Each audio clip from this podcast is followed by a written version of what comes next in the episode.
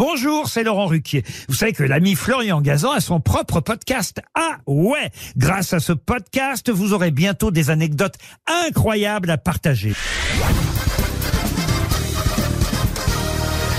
Salut, c'est Florian Gazan. Dans une minute, vous saurez pourquoi les pilotes ne choisissent pas forcément le numéro qu'ils veulent pour leur Formule 1. Ah ouais?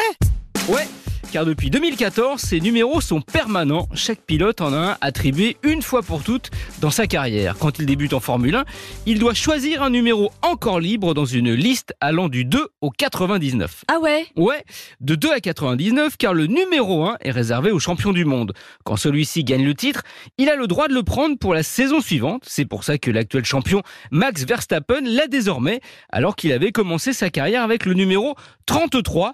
33 parce qu'il voulait le 3, son chiffre porte-bonheur, sauf qu'il était déjà pris par un autre pilote, il s'est donc rabattu sur le 33, le double 3. Mais ce n'est pas une obligation de prendre le 1, Lewis Hamilton, lui par superstition, une fois titré, a gardé le numéro de ses débuts, le 44. Du coup, pendant son règne, ben, il n'y avait aucune voiture numéro 1. Ah ouais Ouais, Hamilton avait choisi le 44 alors qu'il avait 8 ans et participait à sa première course de karting. Lorsqu'on lui avait demandé le numéro qu'il voulait, pris de court, il avait jeté un coup d'œil à la plaque d'immatriculation de son papa qui commençait par F44. Pour d'autres pilotes, le choix est un peu plus réfléchi. Tiens, nos Français. Pierre Gasly a choisi le 10 car son idole c'est Zidane, donc il a pris son numéro de maillot.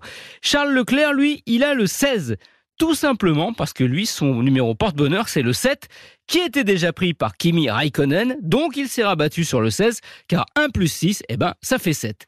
Après, il y a des numéros plus demandés que d'autres. Tiens, par exemple, le 13, évidemment, on ne se jette pas dessus.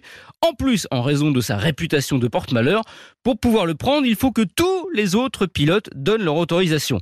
Par contre, si vous voulez le 17, là, oubliez, c'est impossible. C'était le numéro de Jules Bianchi, notre pilote tragiquement disparu en 2015 lors du Grand Prix du Japon. Et en sa mémoire, il a été décidé de retirer à jamais ce numéro de la liste.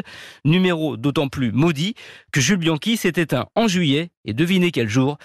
Le 17. Merci d'avoir écouté ce podcast. Retrouvez tous les épisodes de Huawei sur l'application RTL et sur toutes les plateformes partenaires. N'hésitez pas à nous mettre plein d'étoiles et à vous abonner. À très vite